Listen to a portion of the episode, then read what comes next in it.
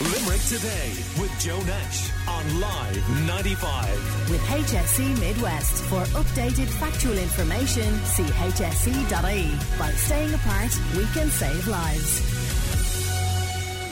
the chair of Shannon Doc, uh, who's also a GP uh, in uh, Adare um, and now a GP at South Hill Community Assessment Hub for uh, COVID 19. Dr. Pat Morrissey is on the line. Morning to you, Pat. Good morning, Joe. Thanks for having me on. You're very welcome. Before we talk about the Community Assessment Hub, based on what you are hearing now, based on the briefing that was given by um, health chiefs last night, mm. are we winning the battle against COVID 19? I think we're doing fairly well. Um, we're definitely flattening the curve, and um, we we have avoided the situation that uh, happened in Italy and Spain so far. Uh, thank God. Uh, so let's uh, keep keep focused and um, uh, stick to the program, and uh, we can we can look forward to coming out the other side of this because it was interesting, and this is no criticism whatsoever of the Taoiseach or the Minister for Health, but we know the Taoiseach was saying in high profile speeches over the last few weeks, the surge is coming. It's coming. Yeah. But last night, then, we heard health experts saying, well, the surge may not come. Yeah. Well, Joe, uh, there's only there's only two ways this is going to uh, end, and it is either with a, a, mass rollout of a vaccine or uh, the community developing herd immunity. Okay, so we we do need to flatten the curve, but at the same time, uh, we're going to have to develop uh, immunity throughout the community so that the transmission rates drop dramatically. Uh, waiting for a vaccine is is going to take a very long time. So I this is a personal view now.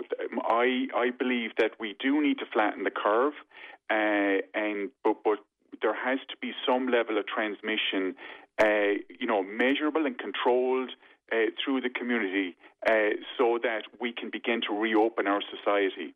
Okay, because there is a cost both in health uh, and in economic terms to all of us from what what is going on at the moment, and that is not really being measured by our public health experts. I'm sure they're at high, there are high level, uh, you know, discussions that that bring this to the table, but uh, in the briefings that we're getting uh, every evening at the you know the the news, we're not being you know we're we're being told about lives and tests done and numbers positive and deaths, but um, there's other there's other aspects to this pandemic that are going to play out over a much longer time frame, and I'm thinking of people who've got mortgages to pay, uh, children to raise, you know, children who are, uh, you know, final year in college and uh, final year in secondary school waiting to do exams, uh, the stress of uh, the, the, the, circumstances that they find themselves in, uh, even even the elderly who are cocooning. now, I, I have a mother-in-law who's very stressed out with with the, the, the cocooning um, circumstance that she finds herself in and finding it very hard to cope. Um, so, so this is taking its toll on all of us. So, are you saying then, as a GP, uh, Pat, um, that health has to be ultimately looked at holistically? Yes, yes. Oh, oh, that's a pity. Um, I think Pat's line just went uh, down there, and we definitely want to get him back because we need to talk to him about the community assessment um, uh, hub. I hope he wasn't overly stunned by by my question. Um, and Noel says, uh, by the way, Joe, I really did enjoy uh, the 10 to 1 this morning. There was great humour on it. Um, I was uh, laughing along uh, with uh, Georgina, uh, who took it all in good spirits, and with yourself. well done. It definitely helped to cheer us up. well, that's good to hear, and thank you very much for that. another listener has been in touch on WhatsApp saying, Joe, with regard to Keelings, there are more than 20 flights into Dublin Dublin today. Ferries are still coming in.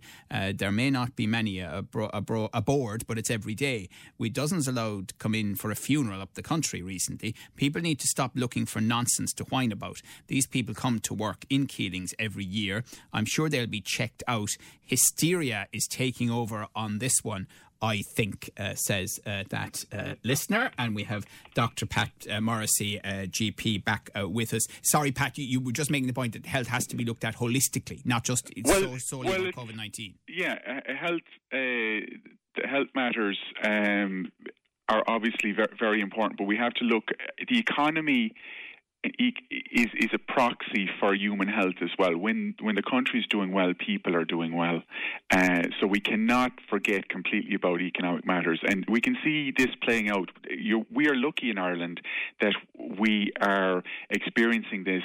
Uh, uh, later than some other countries, and we can see how the policies that they're instituting in in Denmark or Austria um, or Sweden, where they're they're you know have re- reducing restrictions or opening up their society a little bit, and even in England, I think they're going to let uh, construction workers back.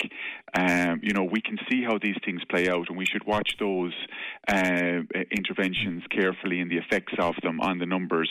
Yeah. Uh, the other thing, Pat, is, and you know, I totally understand where you're coming from with herd immunity being mm. something that has to be looked at. But I suppose we're all thinking the same thing. Yes, I understand that theoretically, but I don't want the blooming coronavirus. Yes, yes, yes, yes. That, that that's true. But un, unless we adopt a strategy as uh, uh, effective as South Korea or Taiwan with mass testing, there's no way that we're going to be able to keep it completely suppressed. Uh, and our testing regime at the moment is not uh, at the same level than it is that it is in we know that uh, in South Korea or or, or, or Taiwan or uh, Singapore. So on, on, unless we get to that level, we're going to see it spreading through the community. And do you think then that you know people getting very annoyed? Uh, and this morning it's about Keelings, you know, bringing in people. I'm sorry, I know nothing about okay, that story. Fine. Yeah, that's okay. If you're not aware of it, that's fine. Tell me then about the community assessment hub uh, in Southill. Well, this is a, a, a positive news story. Um, you know, the, in fair juice to the uh, the HSE, uh, they, have uh, made these plans, and in a very short time, they've rolled out uh, COVID community assessment hubs. And I'd like to give credit to uh, Kate Duggan and Margaret Costello in the HSE, and uh, some very hardworking public health nurses, Catherine Ryan and Geraldine Keary, who did a lot of the, the, the, work in setting up the hubs, and and a group of enthusiastic young GPs who signed up to uh, to uh, roster uh, for the rostering in, in, in the hubs. So we have three throughout the Midwest.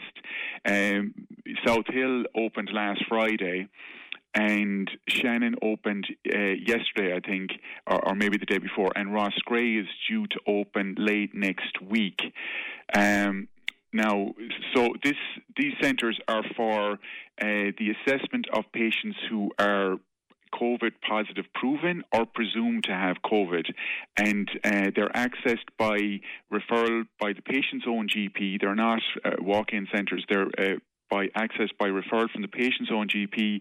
And the GP would um, assess uh, the patient over the phone typically and if the patient is uh, displaying or indicating or reporting uh, deteriorating symptoms especially with regard to their, their breathing um, then then they would be suitable for assessment. And it's for over over 16s. We're not looking uh, to assess the paediatric population. And thankfully, uh, uh one uh, silver lining in, in, all this is that, that children seem to be doing uh, you know quite well. They're not they're not suffering unduly with with, with COVID. Um, so uh, we we're very well set up. We're, we're well staffed. We're well equipped. Uh, the staff are familiar and comfortable with dealing with uh, patients who have COVID. Right. Uh, yeah. So so the theory basically is that um, if you bring people to a hub like this, yes. you try to prevent. COVID 19 being spread in GP surgeries yes. where people are coming for general reasons. Yes, exactly, exactly, and uh, we're we're comfortable and uh, it's a safe environment. We've plenty of space. Everything we're well equipped. Uh, the the uh, protocols for for cleaning and uh, management of, of the areas, uh, the, the, the, the uh, patient pathways uh, are, are all clearly thought out. It's quite safe, and a patient, if inadvertently, if a patient who you know who's presumed COVID, who came in, who doesn't have COVID, they're not going to get it in our centre. You know, yeah. you know, it, it's very well thought out. But you interestingly mentioned, you know, enthusiastic young GPs who have volunteered mm. for this because there is a higher risk attached to it, and I presume it also means that there are some GPs maybe who are older who wouldn't actually be suitable for this work, even if they wanted to do it.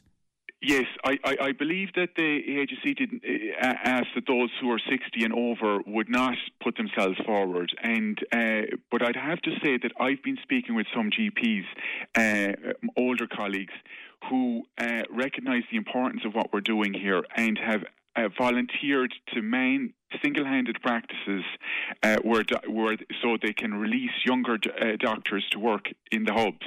Right. So uh, it's a, it's a, uh, you know a collaborative effort. If if someone is you know getting sicker, um, physically, how, how, do they get to the hub? I mean, can they be driven by a relative? Yes, yes, yes, driven by a relative. yeah, they have to be brought. So it's it is it's not you know not they're not going to be brought in by ambulance. If if they need an ambulance, then they have to go to the hospital. Um, but by appointment only. By by appointment, but it's a very quick turnaround. So they're they're seen you know either that day or or, or the following day. So it's within 24 hours that people are seen. And, and then they're, they're assessed, and a decision might be made look, you know, you can continue to um, uh, get through this at home, mm. or actually we may need to send you to the hospital. Yeah, so so we, we can assess them and uh, uh, monitor their, their vital signs and their uh, uh, uh, you know their oxygen levels and listen to their lungs if that's necessary as well, and determine what what is going on, what stage they're at, and what help they might need, and. Um, typically we're sending maybe at the moment this is just my impression maybe 20% to the hospital um, so so most people are going home um, and and uh, uh, you know patients are delighted to have the reassurance of a face-to-face consultation and clarification of where they're at and how they're doing um, so Right, well, it's very, very good to hear about all of that. And of course, the referrals would happen through your GP. So you'd call your own GP, you'd have that discussion. If they're not sure and they feel you need this physical assessment, then it would be to the community assessment hub in the Limerick case in South Hill and Shannon, obviously, um, and uh, Roscrea and Tipperary as well. Well, thank you to Dr. Pat Morrissey, who's also chair of Shannon Doc and is a GP in Adare and now at the South Hill Community Assessment Hub, uh, for you and your brave colleagues uh, doing this important work. It's much appreciated. Limerick Today with Joe Nash on Live 95. With HSE Midwest. For updated factual information, see hse.ie. By staying apart, we can save lives.